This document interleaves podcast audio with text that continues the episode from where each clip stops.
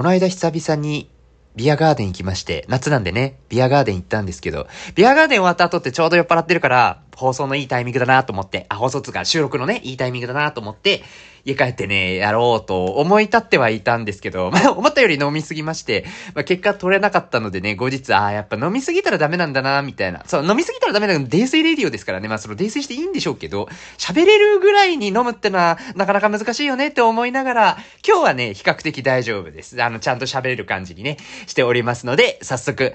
始めていきたいと思います。また本日もよろしくお願いします。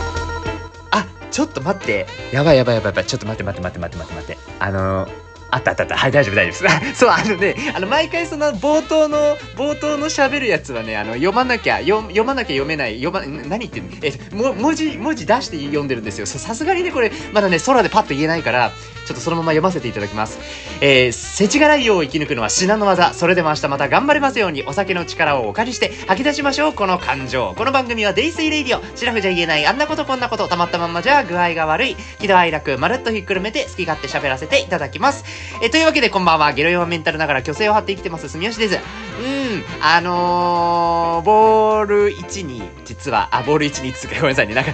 もうね、喋りたいが先に先行しちゃった。あの、実はですね、このポッドキャストにコメントをいただきました。本当にありがとうございます。実はその、Spotify の、その、聞いてるところ、ななんていうのかな、その、Spotify 上で聞いてたら、その、コメントができる場所があるっぽいんですよ。どうも見た感じね。で、えっと、一応そこから、なんかこう、なんかね、あの、なんか、こんなことは喋ってほしいですみたいなことってありますか？みたいな質問を問いかけてるんですけど、なんかそれに対して実はコメントを1個いただいておりまして、えー、なんかね、こんな風にコメントいただけると、ね、モチベアップになりますんで、本当にありがたいなと思いつつ、あのー、アカウント名がね、わかんなかったの、その、なんていうか、あれ、なんて言うんですか？アルファベットで、アットマークアルファベットでなってるから、その、ど、ど、どなたかね、本名がちょっと、あの、私のあれでは、私のウェブ技術ではちょっとわからんかったので、あれなんですけどね。でもなんか本当にコメントいただいてありがとうございます。今ね、ちょっとね、コメントね、一字一句間違えずに読もうと思ってるから、今ね、あれ出してる、ホーム画面出してるんですけど、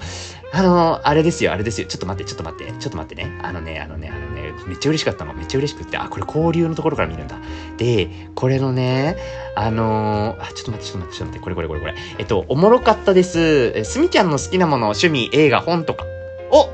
あのー、次のテーマとして喋ってほしいみたいなのの意味合いでコメントいただきまして、ああ、そう、もうね、ありがたいですよね。えーえ興味あります？いや、興味あるかな？いや、まあね、こんだけコメントいただいたからにはね、ぜひ、ね、なんか好きなものか、好きなものかと思って、いや、好きなものの話をしようと思い立ち、今日に至っている次第でございます。好きなものを話す前にちょっとお酒飲もうかな。はい、ということで、えー今回ですね、買ってきました。昔懐かしいラムネサワーという、これはどこ？合同、合同出生株式会社さん、合同さんでいいのかな？あのー、え、お、おえのんグループの会社さんです。はい。えー、もうパッケージが可愛い。パッケージっていうか、そのカンカンがね、この昔の、あの、屋台とかで出てるラムネを模したような水色のカンカンになってまして、その赤い字でね、ラムネサワーっていうのがね、書いてある感じが、またちょっと懐かしみのある、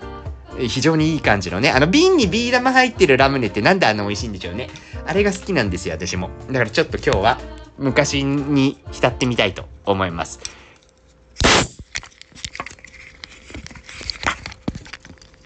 あ、硬いちょっと待って。あ、なんか微妙だな。カシャープシャーみたいにいくと思ったんだけどな。まあいいや。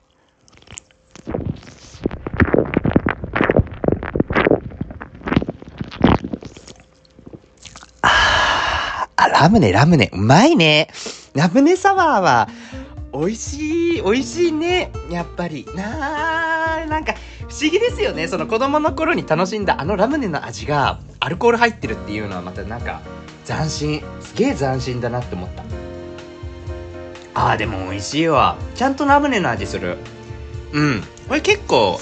ラムネ感強めで。しかもね、これアルコール分が3%なんですよ。だから結構そんなに今日はあんまり強いお酒じゃなくてちょっと体調も悪いから軽めのお酒にしよっかなみたいな時にはちょうどいいかもしれないです。ごめんなさいね。3%が、3%が人によっては体質上合う合わないはあると思いますけど、ね、あの、その辺はあのご自身の体調と相談されてください。うん。はいはいはいはい。いや、そんなこんなでですよ。あの、あれなんですよ。好きなことの話をしようと思って、今日は。好きなことの話をしようかなと思って、何の話がいいのかなと、好きなことって何だっけっていうのをね、自分の中でくるくるくるくる考えていたんですけど、あれ、あれが好きなんですよ。カラオケ。カラオケっていいよねっていう話ですよね。はーん、そうなんですよ。やっぱね、歌うの好き。なんか、その、昔ちっちゃい頃とかに結構お風呂場で歌うのがすっごい好きで。で、お風呂場もさ、その、別にね、あの、豪勢な家じゃないから、防音とかも当然ないわけで、なんだったらあの、窓開けっぱなしにしてたりもしたから、結構近所の人に聞こえるレベルで、大声でめっちゃ歌ってたんですよ、お風呂中に。まあ、だいぶ親からもね、怒られたりもしましたけど、でも、おかげさまで、やっぱあの、お風呂で歌うっていう、あのお風呂の環境下の反響する感じとか、なんだろうな、その、しっかりとこう、息吸える、あの湿気の感じって息しっかり吸えるから、すごいなんて言うんでしょうね、声が出せ、出しやすいですよね。なんか、そういう感じで結構、うん、なんかこう、いっぱいちゃんと練習ができてて、まあ、うまいことを歌えるようになったみたいな、ちょっと自画自賛してますけどね。はい。なんかおかげさまでね、ずっと歌い続けてます。未だにね。未だにお風呂ではちょっと歌っちゃう感じあるんですけど。いやーでもね、でもね、なんか、あの、あれなんですよ。私、その、原曲キー、あ、そう、女性ボーカリストの曲原曲キーで出せるんですよ。で、そうそうそうそう。実はね、声がね、裏声で歌、裏声ではあるんですけどね、その地声でバーって出せるわけじゃないけど、裏声で出せるから、なんか結構、まあ、なんかその女性の曲そのまま歌ったりとかするし、別にその男性の曲全然歌わないわけじゃなくて結構好きな曲とかいっぱいあるんですよ。いや、あの、米津、米津さんのやつとかめっちゃ好きだし、あ、平井堅一時期なんか、ほほど歌ってた時とかもありましたよ。なんやかんや。ああ、もういいよね。でもね、すごい素敵な曲が多いから、なんかいろんな曲をね、こう歌ってたんですけど、その中でも、まあなんて言うんですか、ぶっちぎりで、ぶっちぎりで好きなアーティストがいて、ぶっちぎりっつうか、まあ、ぶっちぎりやな。いや、ずっと長く好きなんですよ。もちろんそのなんか、つどつど波はあって、今のこの時期はこの曲にハマってるとか、このアーティストにハマってるみたいなのもあるんですけど、長いのは、鬼塚千尋さんなんですよ。もうね、素晴らしいアーティストさんではありませんかっていうね。今日だからもうちょっとね、やっぱ、鬼塚さん、鬼塚、鬼塚さんというか、鬼塚先生というか、鬼塚先輩というか、もう鬼塚様なのか、あれですけど、やっぱりね、その辺はちょっと一回ね、ポッドキャストをせっかく始めましたので、やっぱ語っとくべきではないかろうかと思いましてね、今日のテーマにさせていただいた次第でございますけれども、あのー、鬼塚千尋さんね、書籍も出されてるんですよ。で、私、書籍、言えてるこれ。書籍買いまして、あのー、2冊ぐらい出てたんじゃないかな。あのうちの1冊が今手元にあるんですけど、月の破片っていうね、あの、自助伝を出されてるんですよ。で、結構、結構、衝撃的というか、割かし、割かしこう、ストレートに書いてらっしゃる。やつなんですね。その、例えば、えっ、ー、と、まあ、ね、調べたら出てくると思うんですけど、その、彼女がパニック障害を起こしてた時とかの話が結構生々しく語られてたりとか、あと、幼少期はね、あの、これはね、すごい短い文章でエッセイ書いてありましたけど、あの、金、金魚の目、目玉を、あの、幼少期に食べたみたいな話とかが載ってたりとかね。ファンキーですよねやっぱね。やっぱ彼女ファンキーなんですよ。まあまあまあ、その、この、この間というか、ね、数年前にはね、ちょっといろいろありましたよ。事件もね、ありましたけれども、やっぱ、ファンキーなんですよね。生き様というかね。で、その辺の生き様のちょっと、突き抜けてる感じとかが曲にもすごく現れてると私は思ってて、もう大好きなんです。いろんなその出されてる曲とかがね。で、あのー、鬼塚千尋さんで行くと結構有名な曲もあるかとは思うんですけど、デビュー曲、シングルのデビュー曲はシャインっていう曲なんですよ。ご存知ですかねシャイン。あの、なんかね、あのー、なんちゅうの、なんちゅうの、この、社員ってね、すごいのよ。その、いきなりそのズーンってさ、もうめっちゃ低いところから始まる。そのなんか、めちゃくちゃね、こう、ポップな歌じゃないんですよね。恐れ、恐れのない空気、私を押さない。いや、もうめちゃくちゃそのなんかね、あのー、腹の底から、ぐーんって上に上がってくるみたいな曲なんですけど、すごい歌詞が It press me, it press me, it blame me again and again これ、えっと、それは私を抑圧し何度も責めたわ何度も何度もみたいなね。日本語訳すると大体そんな感じの歌詞になるんですけど。そうもうもう歌詞からわかるよね。そのなんか椅子を蹴り倒し席を立てる日を願ってたみたいなのがね。いやそういうなんかその結構こう、まあなんだろうな、彼女のテーマの中であの、生と死みたいなのとか、孤独であったりとか、生きることへのその苦しい中でどう生きるかみたいなところを割とこう鋭く切り取っているような描写がそのまんまこう曲に現れてて、歌詞ともども大好きだったりするんですね。で、そう、さっきも言ったけど、デビューシングルは、シャインっていう曲なんですけど、えっ、ー、とね、高校2年生で、こう自分の中にこう曲が初めて降りてきた曲っていうのが別にあるんですよね。インソムニアっていうアルバム、ファーストアルバムですね。インソムニアっていうファーストアルバムのコールっていう曲。これが実質彼女が一番最初に作詞作曲した曲という風に、まあ、自叙伝しかりいろんなネット情報には出ている話になっています。まあ、すごくね、このコールの曲に関しては優しい歌なんですよ。だ、だって例えば私がいなくなる時には一緒にいなくなってなど言えるはずがない。ねえ、何か言って。ああ、なんかね、もう、こういうね、あ、これもぜひね、曲聴いていただければと思いますけれども、まあ、めちゃくちゃこの、なんでしょうね。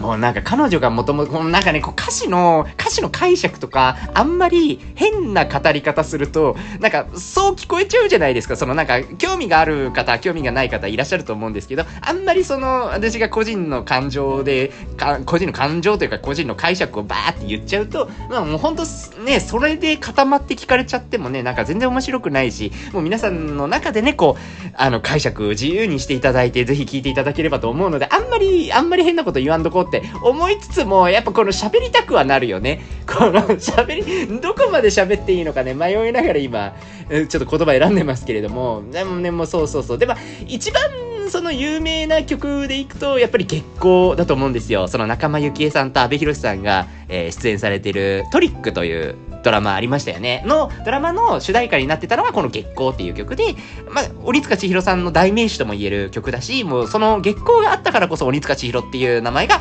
めちゃくちゃメジャーになったっていうきっかけにもなる曲だと思います。で、うん、これはね、結構自叙伝書いてあるんですけど、なんかやっぱこの人結構、この人っていうか、鬼塚千尋さんって結構、ファンキーな人だから、なんて言うんですかね、こう、型にはまったような売り出し方とかがやっぱ肌に合ってないんですよ。肌に合ってないっていうような書き方がされてて、本の中でも。で、その、すごくね、すごく、この月光が売れた時って結構いろんなこと言われたらしいんですよね。その、まあ、例えば、例えばですよ、その、あ、歌詞ちょっと待って、歌う、歌うとどうなんだっけ ?I am God, この腐敗した世界に落とされたの、腐敗したみたいな。腐敗したっていう言葉結構ワードとして強いから当時のプロデューサーさんかなスタッフさんかながこの腐敗したっていう言葉を変えてくれって鬼塚千尋さんに頼んだっていう出来事があるらしくて鬼塚さんはそれはもうだ、嫌だと。絶対この言葉変えませんっていうような主張をされたっていう話が、ちょっと本で出てきて、はーん、はーんって思ったんですよね。確かにこの腐敗したっていう言葉って、もちろん強いし、えっと、ここが、要は、万人受けしない言葉にはなるんですけど、多分この腐敗したっていう言葉が確かにないと、きっと彼女が彼女足りえなかったんだろうなとかいろいろ考えると、すごくね、すごく、やっぱりね、このギリギリのラインなんですよ、鬼近千尋の曲っていうもの自体が。もう多分、そう、だから、あん、なんかものすごく鬼塚千尋のファンになる人って自分もそうだからそうなんですけど、やべえやつが多いのね。やべえやつが多いのねって言っていいのかあれですけど、多分その、すごく異常に好きになる人が結構一定数ファンの中で出てきやすいタイプのアーティストさんなのかなっていうのはすごく思う。月光とかもまさにそうですよね。I am Godchild ですよ。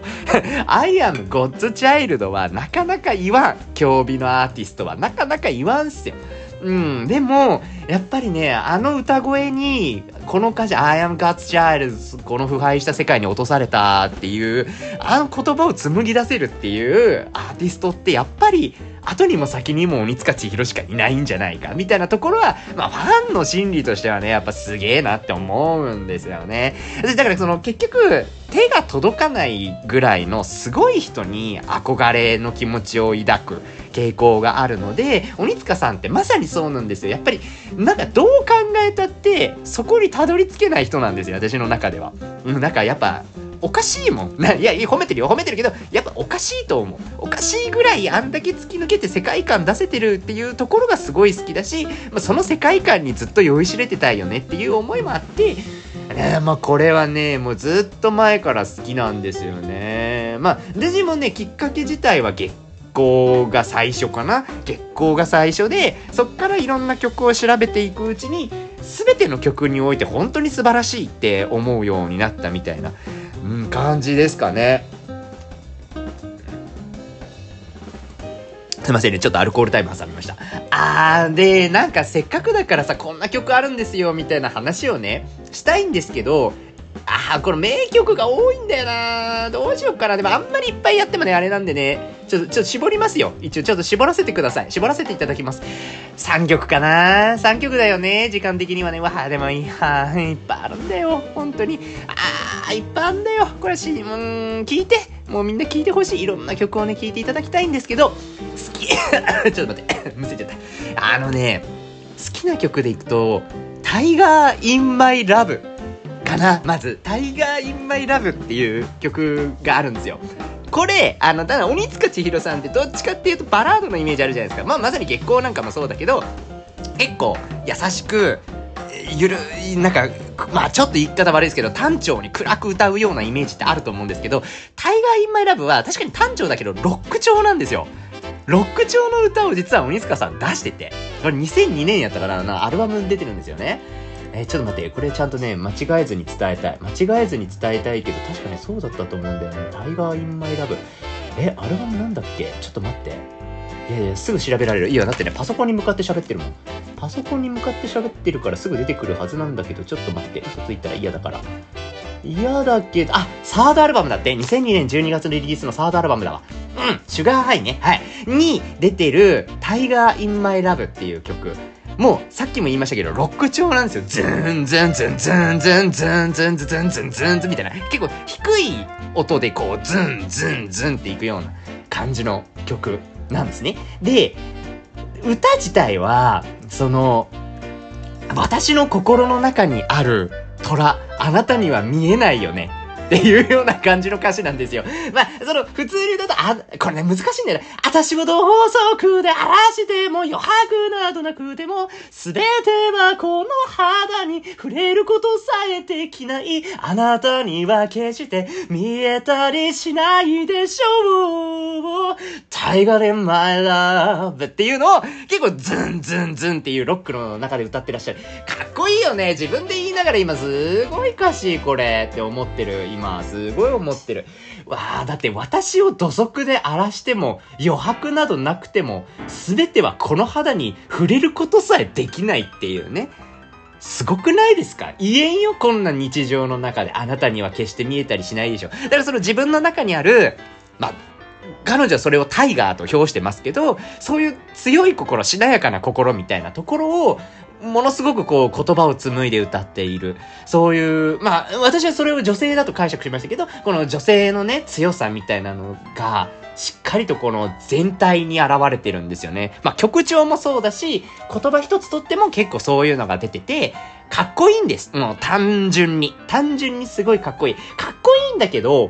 なんだろうな、どっかね、ちょっと、物寂しさも残ってるんですよ。もうそこがやっぱすごいと思うんですよね。虎だからなのかな？なんかその、やっぱその牙とか、鋭いイメージとか強さみたいなところがすごく言葉としては出てくるんですけど、それってね、それってその、なんて言うんですかね。実は、その強さの中に、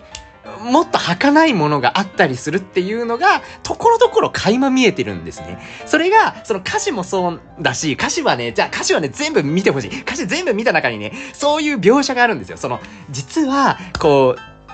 こう女の子のその繊細な部分みたいな。女の子のってしていいのかあれですね。この性別にあんまこだわらない方がいいと思う。そのなんかやっぱその繊細な部分、優しい部分っていうところが、ちゃんとある中で、その周りを虎で固めてるみたいな、その虎の強さが見えなくしてるみたいな。感じで私は解釈をしてるんですよね。で、そういう強さをこうしっかりと歌う中で曲調自体も結構そのサビの部分って、ものすごく全体的にロック調で強いんだけれども、どこかでちょっとね、歌い方が変わるんですよ。ズンズンズンってしながら、あなたには決して見えたりしないでしょう。タイガリンマイラブの、だ、その最後のところとかすごいよね。タイガリンマイラブが、その、優しくなる部分とかがね、やっぱね、全然違うの。やっぱね、それはね、鬼塚ワールドなんだなって思って、この曲はね、かっこいいの。だから聴いてほしいなってすごく思っている次第でございます。いや、タイガイン、タイガインマイラブでも結構な熱量で喋れるな。そう、そうなのよ。そうでね、まあ、もちろん、まあ、彼女バラードが多いっていう話もね、さっきちょろっとしましたけど、バラードもいいの。もちろん。もちろんでございますけど、いろんなね、いろんなバラードある。もうもう、もちろんその、例えば流星群とか、めまいとか、インフェクションもバラードでいいかな。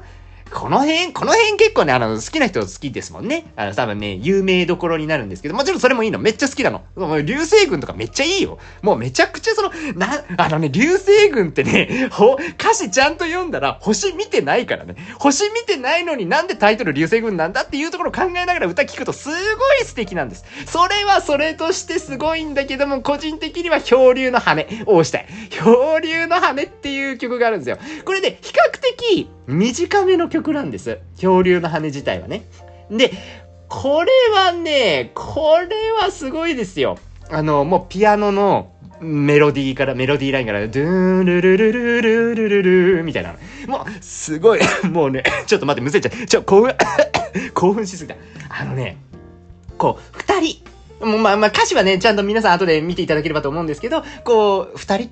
男女なのかな恋人なのかなこう、二人でこう街をこうさまよっている感じを歌ってるんですけど、もうサビがね、例えば、漂う、あ、間違え、ごめん、嘘ついてみて。例えば、漂う、ほがれるは、破壊せずに済むと、例えば、従う方が、指先は、触れたままだと、で、次がやばいの。誘惑して、拒絶して、たどり着けば繰り返して、今度は何を望むのだろう。はあ、はあ、そうい、ねえ、そんな、ねえ、いいよね。拒絶、誘惑して拒絶してたどり着けば繰り返して、今度は何を望むのだろうが、その、まあ、音楽用語使うとクレッシェンドするんですよ。その誘惑して拒絶してたどり着けばで、音がちょっとずつ上がっていくんですよ。上がっていくし、音量も大きくなるので、そういう風にこう、魂がこもっていくわけですよ。で、誘惑して拒絶してたどり着けば繰り返して、今度は何を望むのだろうです。すっと静かになっていく様とかが、もうだからさ、その漂流の羽っていうぐらいだからきっとね、その繰り返してるんですよ。で、漂流してフラフラしながら、どこに行ったらいいんだろうみたいな、この先どこに進めばいいのかっていうのを葛藤しながら同じこと繰り返してるんですよ。そう。で、その中ではね、もちろん感情の判断とかもあんの、誘惑もされる、拒絶もします。それに対してね、私はそうじゃないっていう、自分はこの道を行くんだよって言って、たどり着けばでも繰り返してるわけですよ。同じこと繰り返してるなっつって。で、メロの歌詞とかもね、本当は素敵なんですよ。あなたは期待をして負担をかける巨大な揺れに、あなたは期待をして誤解をするみたいな。期待っていう言葉がね、すごい出てくるんですけど、この期待っていう言葉をこの歌詞に当てるっていうのはやっぱ素敵ですよ。ねえ、信じられない。こんな、できんよ。できんもん、こんなの。ああ、もうこれはね、あの、その曲調もまたいいから、その曲調とセットで聴いてもらいたいです。もう、もうね、多分これが好きな層は言っているから、絶対その、ねえ、聞いてほしいなって。うわ、もうダメだな。げ、ちょっと待ってね、言葉が全然出てこなくなっちゃう。まあ、このね、漂流の羽もね、とっても素敵な曲なので。さっきのね、 Tiger in my Love と同じぐらいね、すごい聴いてほしいんですけど、やっぱね、ベストオブ鬼塚千尋何って言われちゃうと、私はもうね、もう、まあそうね、ベストっていう、ベストって言い切るのはあれなんですけどね、やっぱ私とワルツォが、うわこれはね、すごいですよ。あの、そもそも、そもそも、その、鬼塚千尋さんって、実は福岡にライブに来た時があって。えー、何年前だっけなまだね、その時会社員してたから、もう相当前。で、コロナとかの全然前。に、福岡の、福岡市民会館に、ライブが、ライブで来てくれたんですよ、鬼塚千尋さんが。ちょっとね、もうセットリストとか忘れちゃったけど、私とワルツをが割と序盤に入ってきたのね。で、私とワルツをの一番でもう泣いちゃって、その場でもう号泣しちゃって。やっぱ生歌声って違うのよ。その、もちろんその CD とか、今は YouTube だったり、Amazon Music だったり、えー、何ですか？いろんなこう、音楽が聴く、 Spotify もそうだよね。音楽聴ける媒体だもんね。ああいうので、こ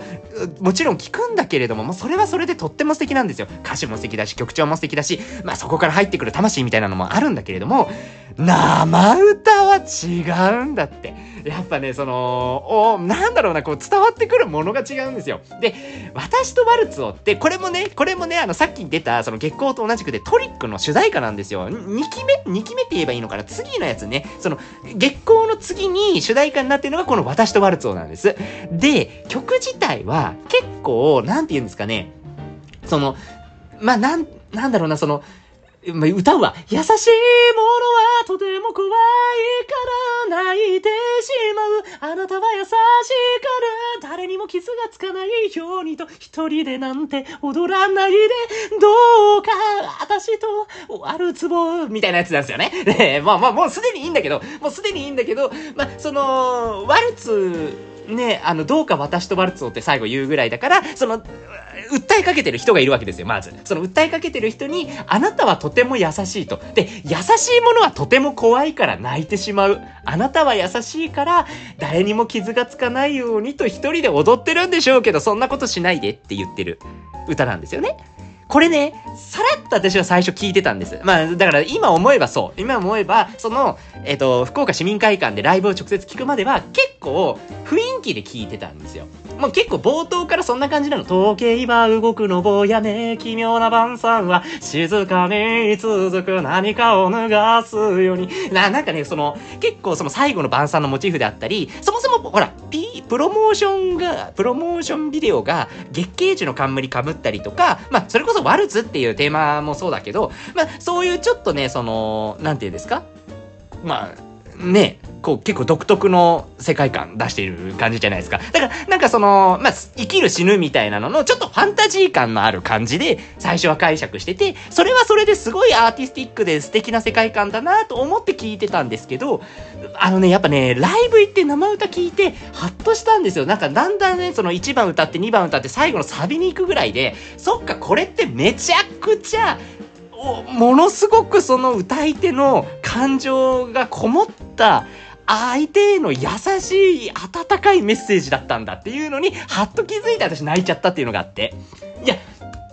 そうなの。だからね、これね、知ってる方は知ってるかもしれないですけど、私は特にその、1番歌いましたで、2番歌いました。2番もとっても素敵な歌詞です。2番もいっぱいいいところあるんだけど、2番終わった後に1回、あの、3拍子になるんですよ。で、3拍子っていうのはワルツのリズムなんですね。今までって私ものはとても怖いからで、1、2、3、4、1、2、3、4なんですよ。それが、ズッテルルルルルテテルルルテテテテテテテツのワルツのリズムになるんですね。で、これが、これがね、相中に挟まった後、元に戻るんですけど、一旦すごく伴奏が静かになった後に、優しいものは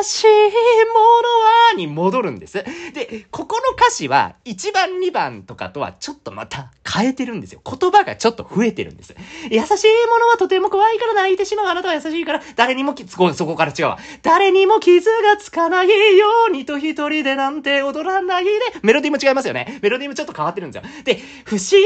な炎に焼かれているのなら、の後にもう一回サビ繰り返すんですけど、もう、そこがすごいの。声を上げて名前を呼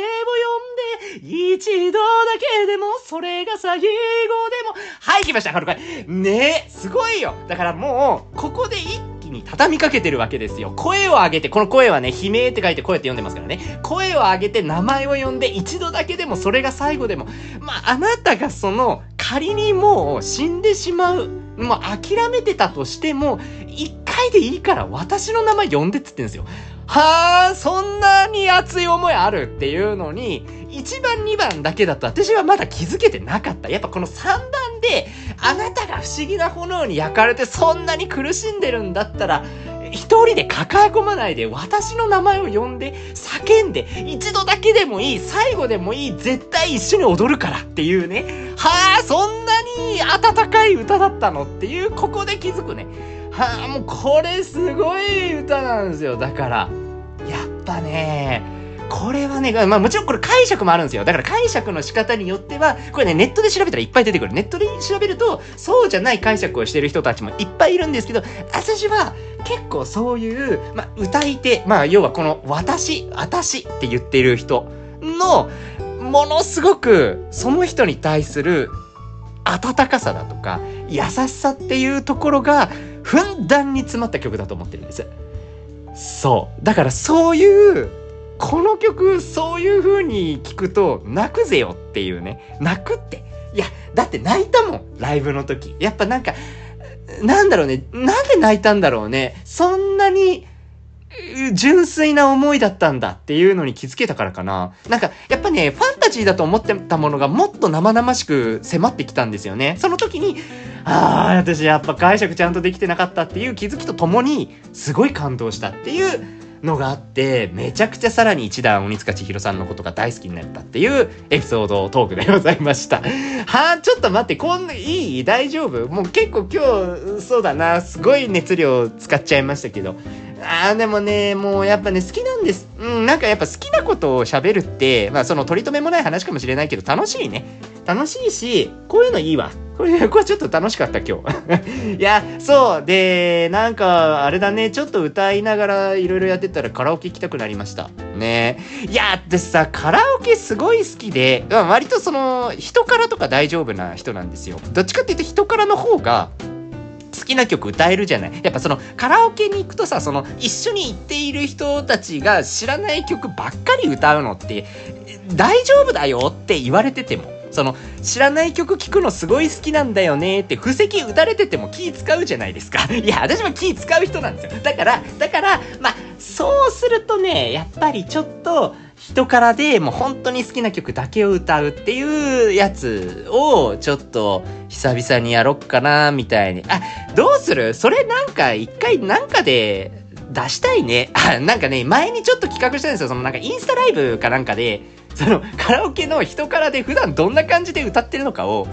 普通に配信しちゃえばいいんじゃないみたいな。恥ずかしいけどね。恥ずかしいけど、でもなんか、その、結構ね、その、どんだけ感、その、うまいか下手かは別にしても、どんだけ感情を込めて歌ってるかとか、その時に私、汗だくになるんですよ、人からの時って。人からで異常に汗だくになるほど、どんな感じで歌ってるんだっていうのを、なんかちょっと見てほしいかもしんない。まあ、ポッドキャストでもいいんですけどね、ポッドキャストだとね、その、音声とか言葉では通じるけど、そのなんか、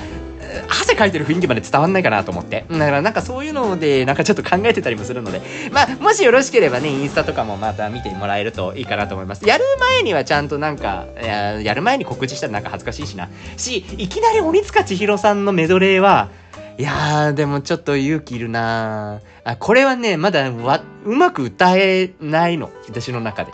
私やっぱその好きなものに関しては、ある程度ちゃんと練習して臨みたいっていうところもあるから、まあそうね。ちょっと鬼塚さんはね、聞く線が多くて、どっちかっていうと。なんか今は、今ね、ちなみに好きなアーティストさんって何人かいるんですけど、なんか、鬼塚千尋さんは好きなんだけど、曲自体はね、その、歌うというよりは聞く線に回る側が多かったので、ちょっと、ちょっと直近練習するわ。ちょっと練習しよう。なんかちゃんと歌いたいわ、自分でも。いやーなんかね、そんな感じで、なんか楽しくね、歌いながら生きてるっていう話でございました。はい。今日はなんかあれかな、ちょっと置いてけぼりにした感も否めないかもしれませんが、まあなんか、まあ、あんまり気になさらず 気になさらずっていうのもあれですけど、ちょっと私の、なんかちょっとやばい部分ね、ちょっと露呈しちゃいましたけど、まあこんな感じで好きなことをいっぱい話していければなというふうに思います。今日はあれだね、あんまりお酒入らなかったね。あ、そうだ、好きなことくっちゃべってたからな。まあなんかちょっと、この後ちょっと飲み直したいと思います。まあまあまあまあ、肝臓は定期的にいたわりつつ、明日も頑張りましょう。急にまとめ入ったね。えー、デイスイレディオまた次回の飲み会で、またお会いしましょう。本日は、鬼塚千尋でした。ありがとうございました。